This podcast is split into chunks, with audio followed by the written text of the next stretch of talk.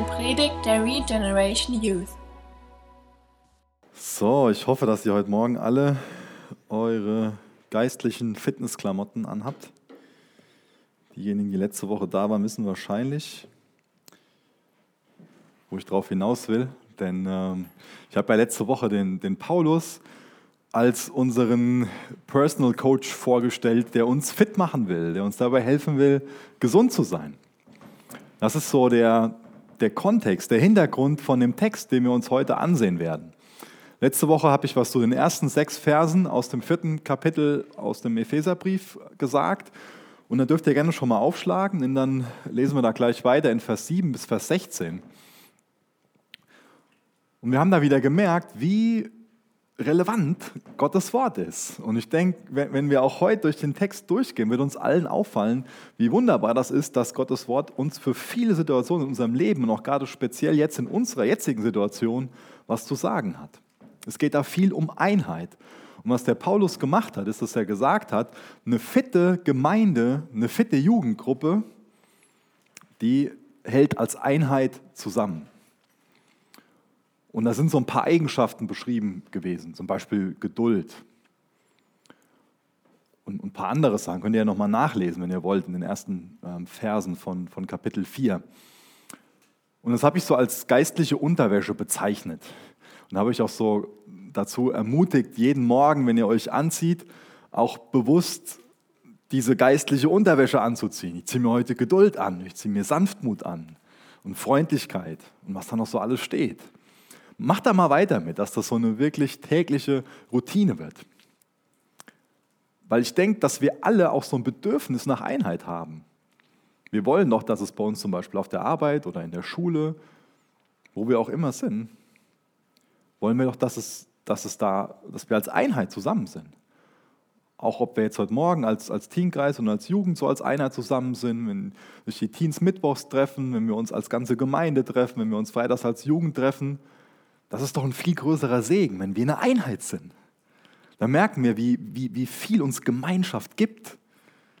Aber wenn da Zwietracht ist, dann ist es schon mal sehr kompliziert und dann haben wir schon mal so diese Tendenz, dass wir uns dann gerne isolieren wollen, dass wir dann Abstand davon nehmen quasi. Aber lasst uns Personen sein, die für diese Einheit kämpfen, die diese geistliche Unterwäsche anziehen dass wir diese Eigenschaften tragen, dass wir auf Jesus schauen, von ihm lernen, was es bedeutet, das auszuleben. Er ist unser Herr und er kann uns dabei helfen und er will uns dabei helfen und er wird uns dabei helfen, diese Dinge anzuziehen, unseren Charakter zu ändern. Und dann war so der zweite Teil von der Predigt, wo ich erklärt habe, dass die Bibel nicht Einheit um jeden Preis lehrt. Das wäre eine falsche Einheit. Die Bibel geht nicht her und sagt, Hauptsache, ihr seid eine Einheit und, und egal, was, was ihr zum Beispiel glaubt. Das heißt, als erstes werden fünf geistliche Unterwäscheteile beschrieben und dann werden sieben Dinge beschrieben, auf denen wir quasi die Einheit aufbauen sollen. Sieben Themen, zum Beispiel ein Geist, ein Herr, eine Taufe.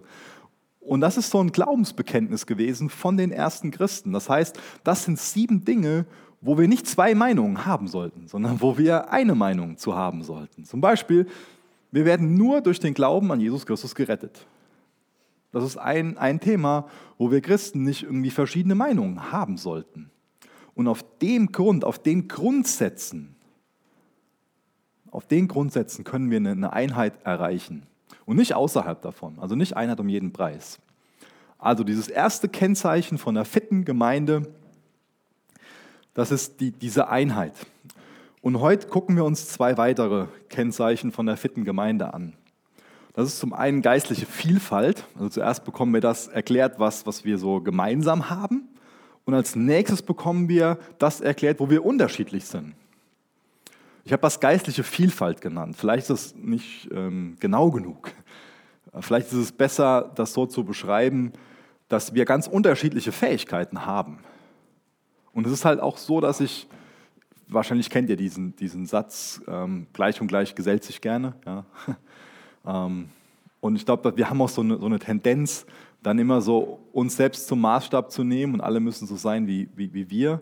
ähm, das wäre auch, das würde viel zu weit gehen, wenn wir so denken würden, sondern es ist total gut, es ist von Gott angelegt, dass wir verschiedene Fähigkeiten haben, dadurch auch zum Teil verschiedene Interessen. Dadurch ist es normal, dass, dass es dem einen in der Gemeinde viel wichtiger ist, dass wir zum Beispiel evangelistisch tätig sind und dass dem anderen viel wichtiger ist, dass wir ein Lobpreisteam haben, was, was geisterfüllt ist und, und, und lebendig ist. Und dem anderen ist es viel wichtiger, dass ähm, wir eine fundierte biblische Lehre haben.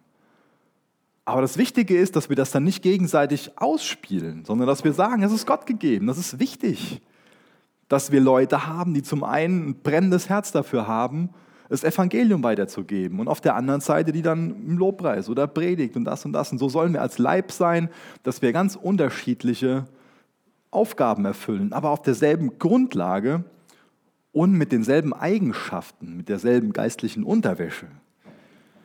Das wäre also ein weiteres Kennzeichen von, von, ähm, von einer fitten Gemeinde, diese geistliche Vielfalt oder diese Vielfalt an Gaben, an Fähigkeiten. Und der zweite Punkt ist dann heute, dass ein Kennzeichen von einer fitten Gemeinde auch geistliche Reife ist. Das werde ich am Ende erklären, was, was Paulus damit meint, dass eine Gemeinde geistlich reif sein soll. Und ihr dürft gerne mit mir aufschlagen, Epheser 4, da lese ich mal Vers 7 bis Vers 12 vor.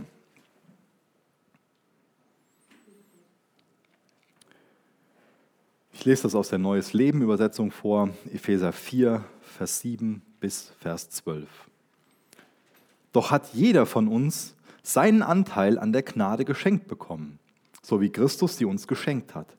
Deshalb heißt es in der Schrift, er ist in die Höhen hinaufgestiegen und hat Gefangene mit sich geführt und den Menschen Gaben geschenkt. Dass er in die Höhen hinaufstieg, bedeutet aber auch, dass er vorher herabgekommen war. Er kam als Mensch auf die Erde. Er, der herabkam, ist derselbe, der über alle Himmel hinaufgestiegen ist, damit er Herr über alles ist. Er hat die einen als Apostel, die anderen als Propheten, wieder andere als Prediger, ich sage mal in Klammern Evangelisten, komme ich nachher darauf zurück, und schließlich einige als Hirten und Lehrer eingesetzt. Ihre Aufgabe ist es, die Gläubigen für ihren Dienst vorzubereiten und die Gemeinde, den Leib Christi, zu stärken. Ich liebe das, wie Paulus uns diese Wahrheiten weiterbringt. Denn er könnte sich hier nur völlig auf die Gaben beziehen, die jeder Christ hat. Und das ist hoffentlich was, was, was dir Mut macht, dich mit dem Thema auseinanderzusetzen, dass du heute Morgen hörst oder auch vorher schon gehört hast, du hast von Gott eine Gabe anvertraut bekommen, eine besondere Fähigkeit. Siehst du das als Geschenk und willst du das einsetzen, was du da bekommen hast? Der Paulus könnte sich nur auf diese Gabe beziehen. Aber ich finde das so gut, wie Paulus an, an dieses Thema Gaben herantritt. Nämlich, dass er nicht die Gaben in den Mittelpunkt stellt, sondern dass er den Geber der Gaben in, die, in den Mittelpunkt stellt. Nämlich um den geht es. Es geht um Jesus Christus, der, der dir die Gabe gibt. Das ist das Wichtige. Es ist toll, dass du dich darüber freust, dass er, der dir eine Gabe gibt, dass, dass er dir eine Gabe gegeben hat, meine ich. Aber es ist noch viel wichtiger, dass du demjenigen, wo die Gabe herkommt, deine Aufmerksamkeit widmest. Nicht die Gabe ist das Wichtigste, sondern der Geber von der Gabe ist viel wichtiger. Und ich mag diese, diese Sprache, diese, diese Worte, die der Paulus gebraucht, um diesen Geber von diesen Gaben zu beschreiben. Da haben wir Männer vielleicht einen einfacheren Zugang dran, denn das ist eine sehr militärische Sprache. Das wird sogar im Griechischen noch deutlicher als jetzt hier ähm, in der deutschen Übersetzung. Nämlich Jesus wird hier als jemand beschrieben, der einen Eroberungszug angetreten ist, der vom Himmel auf die Erde gekommen ist und dann den Sieg errungen hat über die Sünde, über den Tod, über den Teufel und der dann wieder zurückgegangen ist zum Vater. Er wird als derjenige beschrieben, der die Gefangenen frei macht. Es ist wichtig, dass wir auch heute Morgen daran erinnert werden, dass wir von Geburt an gefangen in der Sünde sind. Und dass wir Erlösung brauchen. Und dass es einen Retter gibt, der Jesus Christus ist, der vom Himmel auf die Erde gekommen ist, der die Herrlichkeit beim Vater hinter sich gelassen hat, auf die Erde gekommen ist, so einen menschlichen Körper, wie, wie du und ich haben, angezogen hat Mensch geworden ist, als Mensch gelebt hat, das vollkommene Vorbild von uns gewesen ist, nicht gesündigt hat und dann stellvertretend für uns am Kreuz gestorben ist. Und dadurch kann er die Gefangenen freimachen. Das nennt man stellvertretendes Sühneopfer. Dadurch, dass Jesus für uns am Kreuz gestorben ist, können wir versöhnt werden mit Gott. Wir sind von, von, von Geburt an Feinde Gottes. Und da muss eine Versöhnung stattfinden, dass wir wieder mit Gott in Kontakt kommen können. Das kennst du ja auch von, wenn du dich gestritten hast mit, mit einem Freund. Ohne dass da eine Versöhnung stattfindet, werdet ihr nicht wieder gute Kumpels. Das heißt, damit du mit Gott ins Reine kommen kannst, muss eine Versöhnung stattfinden. Und die Wahrheit ist, egal was du tust, du kannst dich nicht mit Gott versöhnen. Aber Jesus ist auf die Erde gekommen, um dich mit Gott zu versöhnen. Er hat das für dich gemacht. Und du kannst im Glauben das in Anspruch nehmen, was er am Kreuz gemacht hat. Du kannst darauf vertrauen, dass das, was ich dir gerade beschreibe, dass das wahr ist, dass Jesus für dich persönlich am Kreuz gestorben ist, damit du versöhnt werden kannst mit Gott. Und dann bist du nicht mehr ein Gefangener der Sünde. Und dann bist du freigesetzt. Und dann beschreibt der, der Paulus in dem Text, dass dann Jesus wieder in den Himmel aufgefahren ist. Und das Tolle ist, er hat uns nicht alleine gelassen. Sondern er sagt seinen, seinen Jüngern sogar, hey, es ist besser, dass ich gehe, denn ich werde euch den Beistand senden, den Heiligen Geist. Und durch den Heiligen Geist bekommen wir Gaben. Das heißt, Jesus hat uns nicht alleine auf der Erde zurückgelassen. Zum einen können wir in ihm sein und er in uns und er hat uns sein Wort gegeben und er hat uns seinen Geist gegeben und Gaben gegeben. Das heißt, seine Tätigkeit auf der Erde ist nicht vorbei. Mit seiner Himmelfahrt ist seine Tätigkeit nicht beendet. Jesu Tätigkeit auf der Erde ist nicht beendet. Er gibt uns seinen Geist, sein Wort, seinen Willen und will, dass wir sein Werk weiterführen. Dass wir Menschen auf sein Werk hinweisen.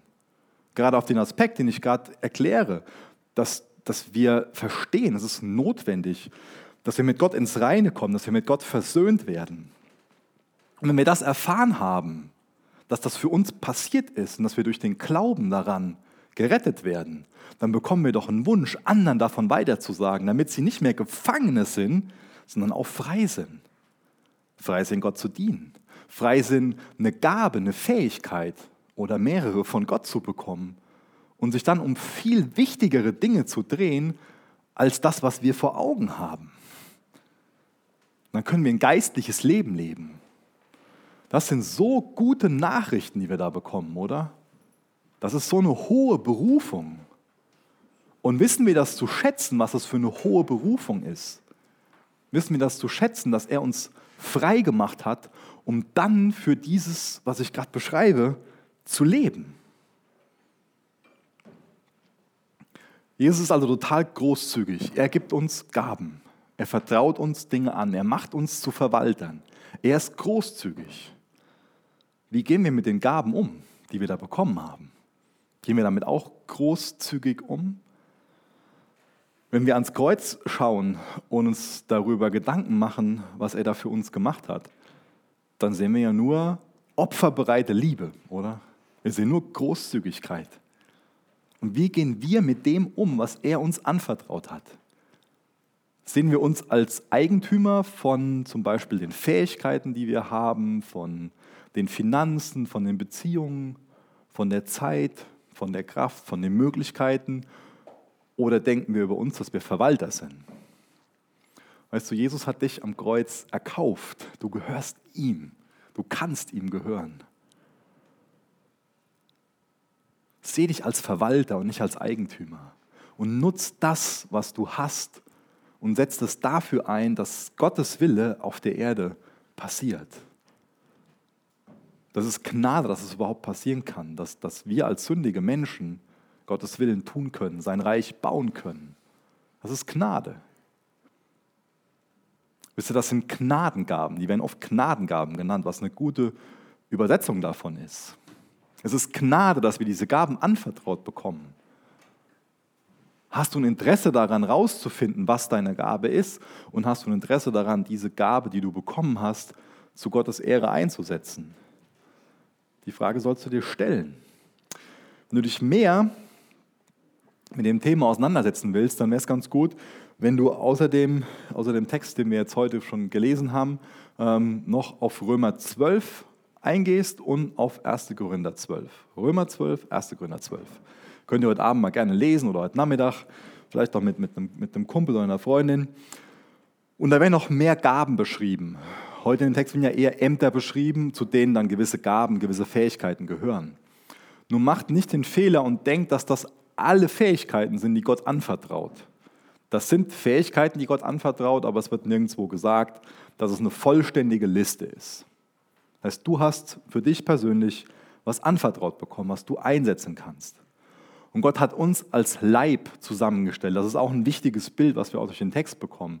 Er hat uns als Leib zusammengestellt, dass wir einander ergänzen. Aus purer Gnade bekommen wir Gaben anvertraut. Die können wir uns nicht irgendwie verdienen. Dann stellt er uns als Leib zusammen, damit wir uns ergänzen.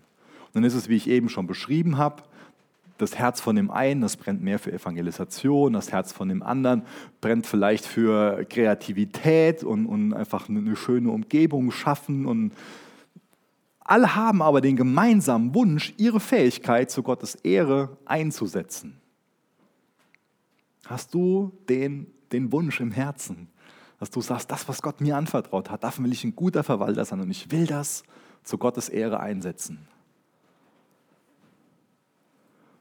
Gott hat sich ganz bewusst das, das so geführt, dass wir als Team zusammen sind. Ich denke, viele von euch äh, haben schon bei, bei bestimmten Teamsportarten mitgemacht. Und da merkt man, dass es wichtig ist, verschiedene Leute zu haben. Zum Beispiel Bayern München hätte auch nichts davon, wenn elfmal Robert Lewandowski auf dem Platz stehen würde. Ja, da würde es wahrscheinlich ganz schön viele Gegentore geben, oder? Es ist wichtig, dass man da ein ausgewogenes Team hat.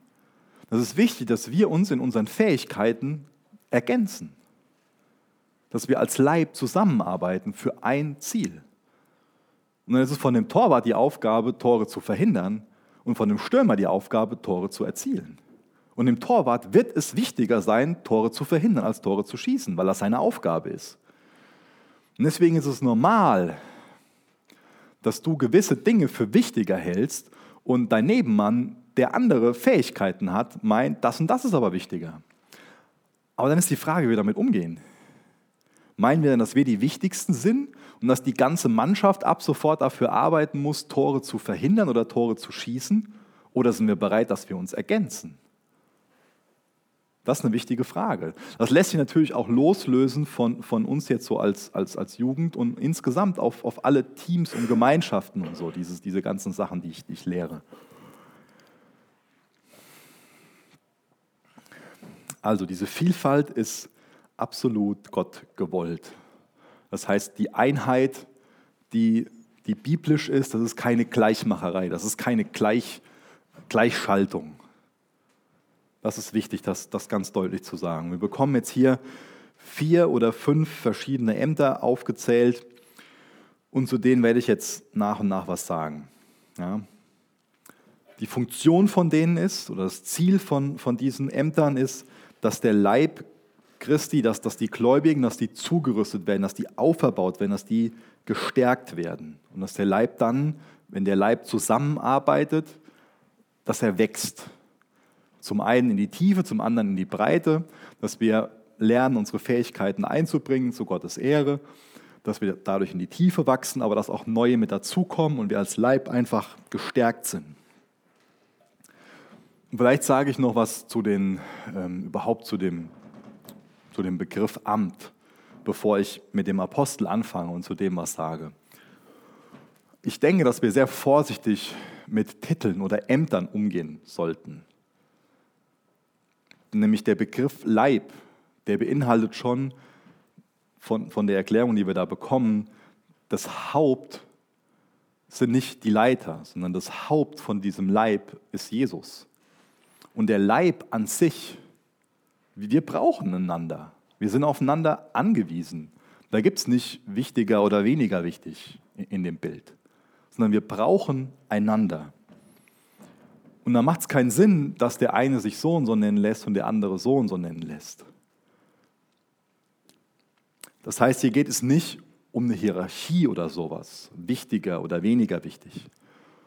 Und wenn ihr wollt, könnt ihr auch euch kurz aufschreiben, Matthäus 23, da bekommen wir nämlich auch einen Hinweis von, von Jesus darüber, Matthäus 23 bekommen wir einen Hinweis von Jesus darüber, was er von Titeln hält. Da bekommen wir zum Beispiel auch gesagt, ihr sollt euch nicht Lehrer nennen lassen und anderes.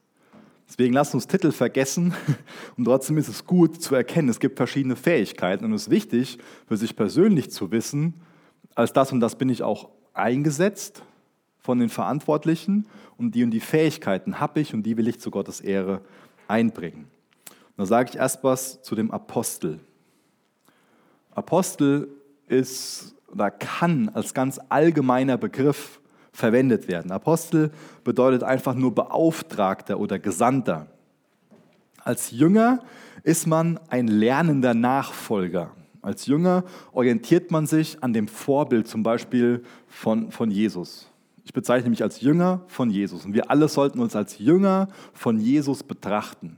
Unser ganzes Leben lang sollten wir lernende Nachfolger sein. Aber in einem gewissen Sinn sollten wir auch Apostel sein. Wir sollten uns senden lassen. Wir sollten in diesem Status des lernenden Nachfolgers bleiben. Aber auf der anderen Seite sollten wir auch sehen, dass wir befähigt worden sind, dass wir begabt worden sind und ausgesandt worden sind. Der Missionsbefehl, der gilt für uns alle. Wir alle sollten davon weitererzählen, dass es möglich ist, mit Gott ins Reine zu kommen und versöhnt zu werden mit Gott und dass es auch notwendig ist. In dem Sinne sind wir alle Apostel. Also zum einen lernende Nachfolger und befähigte Gesandte. Aber wir sollten uns auf keinen Fall diesen Titel von einem Apostel geben. Und ich gehe sogar so weit und sage dir, dass wenn sich jemand diesen Titel von einem Apostel gibt, dann solltest du erstmal einen Schritt zurückgehen und dir überlegen, ob du dich von dem Dienst, von der Person beeinflussen lassen willst, die sich diesen Titel gibt. Heutzutage haben wir keine Apostel mehr. Als Apostel wurden diese zwölf Personen, also im ursprünglichen Sinn haben wir keine Apostel mehr. Als Apostel wurden nämlich dann die Jünger eingesetzt und später der Paulus und ähm, die hatten eine, eine besondere Beauftragung. Und es wird uns zum Beispiel, das ähm, könnt ihr mal nachlesen, in Epheser 2, Vers 20, da wird uns gesagt, ihr könnt das gerne mit aufschlagen, lese ich es gleich vor. Ähm, da wird uns nämlich die Funktion von denen erklärt. Und die Apostel, das sind Personen, die sollen persönlich die Auferstehung von Jesus bezeugt haben, also beziehungsweise den Auferstandenen, der soll denen persönlich erschienen sein. Und das war bei den Jüngern so und später ist, der, ist äh, Jesus auch dem Paulus so ähm, erschienen. Und dann hatten sie die Aufgabe, ein Fundament zu legen. Und das wird in Epheser 2, Vers 20 beschrieben. Ihr seid aufgebaut auf der Grundlage der Apostel und Propheten, wobei Christus Jesus selbst Eckstein ist. Das heißt, die Apostel hatten eine grundlegende Aufgabe, könnte man sagen. Die sollten das Fundament legen. Und das Fundament ist gelegt, das ist abgeschlossen. Die hatten in, in der jungen Gemeinde eine klare Aufgabe. Im allgemeinen Sinn sind wir Apostel, sind wir Gesandte, aber nicht in dem Sinne, wie der Titel zum Beispiel dem Apostel Paulus oder dem Apostel Johannes oder Jakobus, wenn wir auch immer ne-, nehmen wollen, verliehen wurde. Vielleicht noch als kurzen Nachsatz. Ich glaube immer noch, dass es apostolische Fähigkeiten gibt und dass die auch ganz, ganz wertvoll sind. Es gibt zum Beispiel Personen, die sind besonders dazu ähm, beauftragt, ich nenne es mal so einen, so einen übergemeindlichen Dienst zu machen. Zum Beispiel ähm, kommt mir gerade eine Person in den Sinn, die ähm, mittlerweile Rentner ist und früher als Pastor gearbeitet hat und wo sich heute einfach verschiedene Gemeinden auch so dran, dran wenden, ähm, um über Probleme in den Gemeinden zu reden, um Weisheit zu bekommen. Und das kann so eine apostolische Fähigkeit sein oder auch jemand, der gut im, im Netzwerken ist. Und ähm, das heißt, Fähigkeiten, die so ein Apostel hat, die, braucht, die brauchen wir auch als Ortsgemeinde immer noch. Aber von dem Titel sollten wir Abstand nehmen. Und genauso ist es mit dem Nächsten, der angesprochen wird, nämlich mit dem Propheten. Auch der wird als jemand bezeichnet, der für dieses Grundlegende zuständig war. Und danach sollten wir jetzt auch diesen Titel nicht mehr verwenden. Bei Prophet denken wir ja meist an eine Person, die etwas über die Zukunft sagt. Die Bibel definiert das aber ein bisschen anders, nämlich so, dass ein Prophet die Aufgabe hat, Worte Gottes für eine bestimmte Personengruppe und eine bestimmte Zeit weiterzugeben. Gottes Worte weitergeben. Und daher mache ich heute auch was in einem prophetischen Sinne, wenn ich Gottes Wort auslege, aber ich würde mich deswegen nicht Prophet nennen. Es gibt immer noch die Gabe der Prophetie, die man hier und da ausüben kann, aber wir sollten uns nicht in dem Sinne, wie dieses Wort Prophet im Text gebraucht wird, als Prophet bezeichnen. Wie gesagt, die waren dafür da, um, dieses, um diese Grundlagen zu legen, um das Fundament zu bauen und auf dem Fundament wird aufgebaut. Und ich denke auch, wenn wir daran denken, dass wir heute Gottes Wort komplett in der Hand haben und die Propheten zu einer Zeit aktiv waren, wo die Menschen sich das zum einen gar nicht leisten konnten, wo aber auch Gottes Wort noch nicht abgeschlossen war, da wird uns die Funktion von den Propheten auch noch deutlicher. Ja. Die haben noch nicht das ganze Wort Gottes in der Hand gehabt, weil es noch nicht fertig geschrieben war und weil es auch noch nicht die technischen Möglichkeiten gab. Aber wir haben das heute in Händen und können das dann jeder lesen und jeder von uns ist, ist Priester, hat Gottes Geist. Von daher fallen ein paar Aufgaben weg und sind nicht so notwendig, wie sie damals waren, werden aber trotzdem in bestimmten Gelegenheiten noch ausgeübt. Und wie gesagt, die Apostel und auch die Propheten, die haben den Grund gelegt. Und dann wird jetzt jemand beschrieben, der auf diesem Grund aufbaut. Das sind die Evangelisten. Jeder von uns hat die Aufgabe, das Evangelium weiterzugeben, auf diesen Grund aufzubauen. Und trotzdem gibt es Leute, die noch eine besondere Befähigung haben, das zu machen, die eine besondere Berufung haben, dem nachzukommen, diesem, ähm, dieser Aufgabe, das Evangelium weiterzugeben. Nur denk nicht, dass du die Fähigkeit nicht hast und es deswegen nicht machen musst. Vielleicht hast du keine besondere Fähigkeit, aber du hast auf jeden Fall die Fähigkeit, jemanden einzuladen, mitzukommen in die Jugend, jemandem dein persönliches Zeugnis weiterzugeben. Das ist eine Fähigkeit, die hast du. Du kannst selbst von dir persönlich weitergeben, wie Jesus dich gerettet hat. Du kannst das Evangelium in einfachen Worten ausdrücken. Das ist eine Sache, wo, ja, wo, wir, wo wir alle drin, drin wachsen sollten. Und wird als letztes noch das vierte und manche sagen fünfte Amt angesprochen, die Pastoren und die Lehrer, die Hirten und Lehrer. Also Hirte und Pastor ist dasselbe Wort.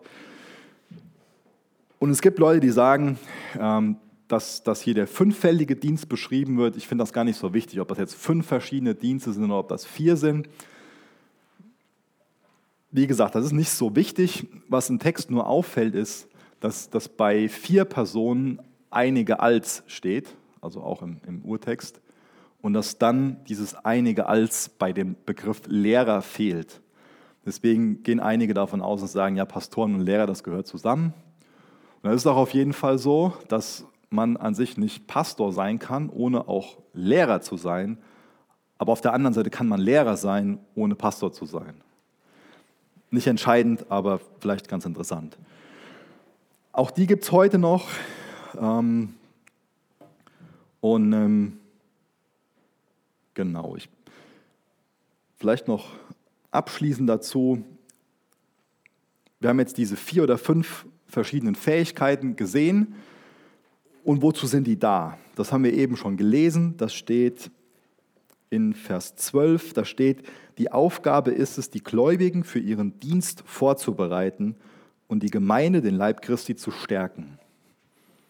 Das ist, das ist eine Aufgabe von, von denjenigen, die diese Berufung haben, diese Fähigkeiten haben, dass sie die in den, in den Dienst von dem Leib stellen, um vorzubereiten, um zuzurüsten und zu stärken. Aber ich habe schon hier und da so gehört, dass Leute meinen, okay, jetzt haben wir einen Pastor eingestellt als Gemeinde, dann kann der ja die ganze Arbeit machen. Ja? Und das ist genau damit nicht gemeint, sondern der hat eine, eine Aufgabe, eine besondere Berufung und kann sich auch dadurch, dass er angestellt ist, mehr Zeit dafür nehmen Leute zuzurüsten, Jünger zu machen und vielleicht auch mit Leuten darüber zu reden, wo die Fähigkeiten sein können und dann auch ähm, ja, gabengemäß irgendwo einzusetzen und zu ermutigen und zu sagen, hier guck mal, da kannst du vielleicht mitarbeiten und, und zu fördern. Aber es ist nicht so, dass der Pastor den Dienst alleine macht, sondern der Pastor ist derjenige oder der Hirt ist derjenige, der dazu ermutigt, die Fähigkeiten, die man hat, als Verwalter einzusetzen und auch Möglichkeiten aufzeigt, wo man das in der Gemeinde machen kann oder auch außerhalb von, von, von der Gemeinde. Und da wird der Dienst gemeinsam gemacht. Das wäre also eine falsche Denke, wenn man jetzt meint, so, ach, wir bezahlen jetzt jemanden, dass er den Dienst macht. Sondern man bezahlt jemanden, dass er freigestellt ist dafür, seiner Aufgabe im Leib nachzukommen. Und der ganze Leib macht diesen Dienst, wenn man das so nennen will. Ich lese mal in Vers 13 weiter bis Vers 16. Auf diese Weise sollen wir alle im Glauben eins werden und, der Sohn Gottes immer, und den Sohn Gottes immer besser kennenlernen, sodass unser Glaube zur vollen Reife gelangt und wir ganz von Christus erfüllt sind. Dann werden wir nicht länger wie Kinder sein und uns ständig von jeder fremden Meinung beeinflussen oder verunsichern lassen nur weil geschickte Betrüger uns eine Lüge als Wahrheit hinstellen. Stattdessen lasst uns in Liebe an der Wahrheit festhalten und in jeder Hinsicht Christus ähnlicher werden, der das Haupt seines Leibes der Gemeinde ist. Durch ihn wird der ganze Leib zu einer Einheit und jeder Teil erfüllt seine besondere Aufgabe und trägt zum Wachstum der anderen bei sodass der ganze Leib gesund ist und wächst und von Liebe erfüllt ist. So stelle ich mir eine fitte Gemeinde vor, oder? Was, was wäre das, wenn uns Jesus noch mehr in der Richtung verändern könnte? Lass uns das echt zu einem Gebetsanliegen machen, uns dafür einsetzen. Das ist jetzt hier also das insgesamt dritte Kennzeichen von so einer fetten, von einer, von einer gesunden, von einer lebendigen Gemeinde dass es geistliches Wachstum und geistliche Reife gibt. Und in den Text gehe ich noch kurz auf, auf vier Bereiche von Wachstum ein. Eine Sache, die ganz offensichtlich ist, dass es immer wieder darum geht, Jesus ähnlicher zu werden. Vielleicht ist das mal ein gutes Anliegen, was du mit, einem, mit einer christlichen Freundin oder mit einem christlichen Freund besprechen kannst, dass du dich mal hinsetzt mit jemandem, der dich gut kennt und mal fragst hier, wie sieht das denn mit mir aus? Bin ich im letzten Jahr Jesus ähnlicher geworden oder in den letzten zwei Jahren? Und dass du auch fragst, ähm, wie, wie kann das denn in meinem Leben aussehen, dass ich Jesus ähnlicher werde? Und dass du dann betest mit, mit der Person dafür, dass du Jesus ähnlicher wirst. Und dass du zu Jesus sagst, Herr, hilf mir, ich will dir ähnlicher werden.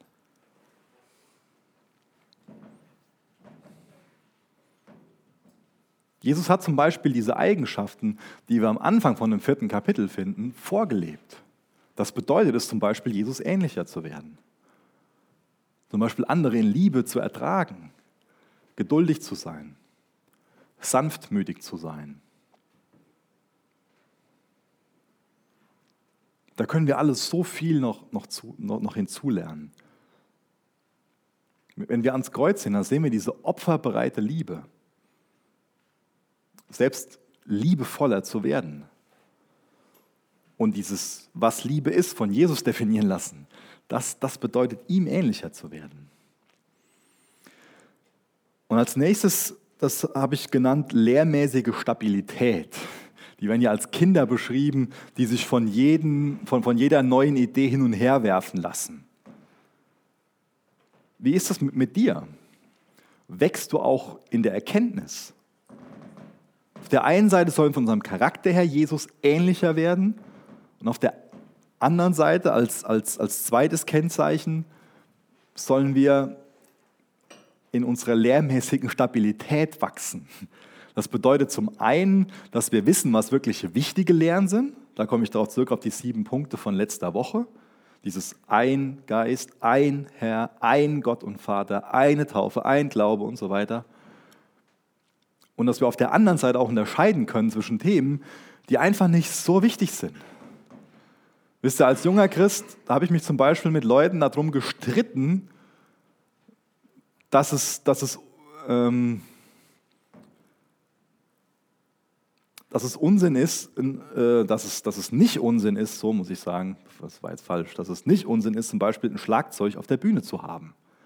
Das war ein Streitpunkt. Oder andere Themen, die einfach nicht so wichtig sind. Wo es dann gut ist, wenn man sich zurückhält und, und meint nicht, okay, Dinge, die, die die Gottesdienstordnung betreffen, so dass man das in, in, in, als, Wichtiges, als Wichtigstes macht. Das Wichtigste ist derjenige, den ich eben als Geber der Gaben bezeichnet habe. Das Wichtige ist Jesus. Das Wichtige ist das, was die Erlösung betrifft. Dass das Wort Gottes, dass das von, von ihm ist und nicht Menschenwort. Dass das Wort, die Bibel ist Gottes Wort und nicht die Bibel enthält nur Menschen, nur Gottes Wort. Das, das meint man, manch einer, dass die Bibel nur Worte Gottes enthält und nicht Wort Gottes ist. Das ist ein Riesenunterschied. Wirst du auch mit deinen lehrmäßigen Überzeugungen, bist du da auch am Wachsen? Wirst du da auch reifer drin? Liest du die Bibel? Liest du auch sonst mal geistliche Bücher? Und wächst du da drin? Lass dir dazu Mut machen. Und wenn du sagst, hey, ich habe keinen kein Plan, wie ich die Bibel lese, dann lass uns darüber reden. Das ist, das, ist kein, das ist kein Ding. Ich wusste lange Zeit nicht, wie ich die Bibel lesen kann. Und auch heute bin ich nicht der, der Profi da drin. Deswegen lass uns dann voneinander lernen als Leib. Wenn du Fragen zu den Sachen hast, lass uns darüber reden. Wenn du sagst, ich weiß nicht, wie ich die Bibel lesen soll, ich versuche das schon mal und dann schaffe ich das drei Tage und dann war es das wieder. Dann lass uns darüber ins Gespräch kommen, voneinander lernen. Es gibt andere, die, du bist nicht alleine damit, das will ich sagen. Es gibt andere, die haben dieselben Kämpfe durchgemacht. Deswegen lass uns doch voneinander lernen, als Leib. So ein Geschenk, was wir da haben. Genau, da werden Kinder beschrieben, die reifen sollen. Für Babys das sind manche Sachen süß. Ja. Beispiel habe ich jetzt meinen mein Ben Ole oder die Leila nicht angeschrien, als die sich mit ihrem Brei bekleckert haben. Ja. Und es wäre auch irgendwie heute doof, wenn, keine Ahnung, der Alex auf der Jugendfreizeit mir gegenüber sitzt und er bekleckert sich, dann schreie ich ihn auch nicht an. Das will ich jetzt nicht sagen, aber es wäre einfach, wenn der Alex heute noch nicht gelernt hätte zu essen, das wäre nicht mehr süß. Oder Alina. Das, so, das, ähm, das heißt, für Babys sind manche Sachen süß. Und es ist auch für ein Baby vollkommen okay, in die Windel zu machen. Aber es ist auch vollkommen okay für einen Teenager, das nicht mehr zu machen, oder? Und wie sieht das bei uns im Glauben aus? Sind wir da irgendwie als hin und her und einmal meinen wir das und das und jenes? Oder werden wir da auch im Glauben reifer? Wir sollen also nicht mehr so unmündig sein. Du willst doch erwachsen sein, oder? Du willst doch nicht so, so wankelmütig sein, so leichtgläubig. Als Kind, da konnte man mir erzählen, dass ich nicht die Kerne von, von dem Apfel verschlucken soll, weil sonst ein Baum in meinem Bauch wächst, ja? Das hat man mir erzählt. Da war ich noch sehr klein, aber trotzdem. Und, und ich habe das da jetzt nicht irgendwie so gedacht, so, was, was für ein Spinner, was sagt der mir sowas? Aber weißt du, bei einem Kind ist es ganz niedlich, wenn man sowas erzählen kann. Aber wenn ich das heute glauben würde, wäre das nicht mehr niedlich. Das ist die Sprache, die der Paulus hier gebraucht. Wirst du reif, erwachsen? Les Gottes Wort, leb die Beziehung mit Jesus, les dir gute geistliche Bücher durch, hab Gemeinschaft mit anderen. Mach das. Geh zu anderen hin und, und, und frag die, hey, was, wie kann ich im Glauben wachsen? Deswegen haben wir einander. Mach das, wenn das für dich eine Not ist. Und dann steht als drittes da, die Wahrheit in Liebe reden. Auch das ist ein Bereich des Wachstums. Ich habe schon so oft in so vielen verschiedenen Situationen zwar die Wahrheit gesagt, aber lieblos. Und dann hat man diskutiert, um eine Diskussion zu gewinnen. Dann sind gewisse Argumente so wie so Kugeln in der Waffe gewesen, um den anderen mundtot zu machen. Und man hat diskutiert, um Recht zu haben. Aber geht es da wirklich drum? Nee, da soll es nicht drum gehen. Es geht darum, die Wahrheit in Liebe zu sagen. Vielleicht kann man da so ein Bild nehmen von, von so einer Brause, von so einer Duschbrause. Wir haben mal so eine Duschbrause gehabt, da war dann oben so, so, ein, so ein Ring dran, da konnte man dran, dran drehen. Und wenn man das komplett auf die eine Seite gestellt hat, dann kam das Wasser komplett so als ein dicker Strahl auf den Kopf und das hat fast wehgetan. Aber wenn man das weiter rumgedreht hat, konnte man das dann so einstellen, dass das schön verteilt worden ist und man sich schön abduschen konnte und das ein Genuss war. Ja. Angenehm war, muss ich sagen. Und genauso können wir mit Wahrheit umgehen. Wir können dieses, um dieses, bei diesem Bild zu bleiben, wenn jetzt, wenn jetzt Wasser dann äh, diese, diese Wahrheit ist, dann, dann kann das so wie so ein Strahl sein. Ich meine, es gibt sogar Maschinen, die mit, die mit Wasser schneiden. Ja? Und Wahrheit können wir total einsetzen, indem wir das so konzentrieren und wir können damit schneiden. Aber wir können es auch so einsetzen, dass wir dann so ein Rohr da drum lassen und, und es so aufteilen, dass, dass man was damit anfangen kann und sich damit waschen kann und nicht dadurch was abgetrennt bekommt. Und das ist die Liebe. Dadurch ändern wir das Wasser nicht, die Wahrheit nicht, aber wir geben es einem in der, in der Form, dass man sich damit waschen kann. Deswegen die Wahrheit in Liebe reden. Lass uns darin wachsen. Und als letztes, das habe ich heute schon ein paar Mal betont, und das betont auch der Paulus hier zum wiederholten Mal, dass da jeder angesprochen ist, jeder Teil. Bei einer geistlichen Gemeinschaft, da bringen sich unheimlich viele ein. Da gibt es ganz viele verschiedene Personen, die ihre Fähigkeiten einsetzen und nicht nur ein paar, die die meiste Arbeit machen. Und auch da können wir als Jugend noch weiter drin reifen, dass wir gemeinsam die Dinge machen, die, die hier die Jugendarbeit und die Teenarbeit betreffen. Ich habe es heute ein bisschen besser hinbekommen als, als, als letzte Woche. Ähm, ich sage oft die Jugend und ich will mir Mühe geben, Jugend und Teens zu sagen. Aber wenn ich Jugend sage, dann, dann meine ich uns, uns alle, nicht, dass, dass diejenigen, die noch Teil von einem Teenkreis sind, sich da nicht angesprochen fühlen. Das, das wäre das wär doof. Vielleicht als kurze, kurze Erklärung. Fühlt euch da nicht irgendwie komisch wegen, das tut mir leid, wenn ich, wenn ich so oft Jugend sage.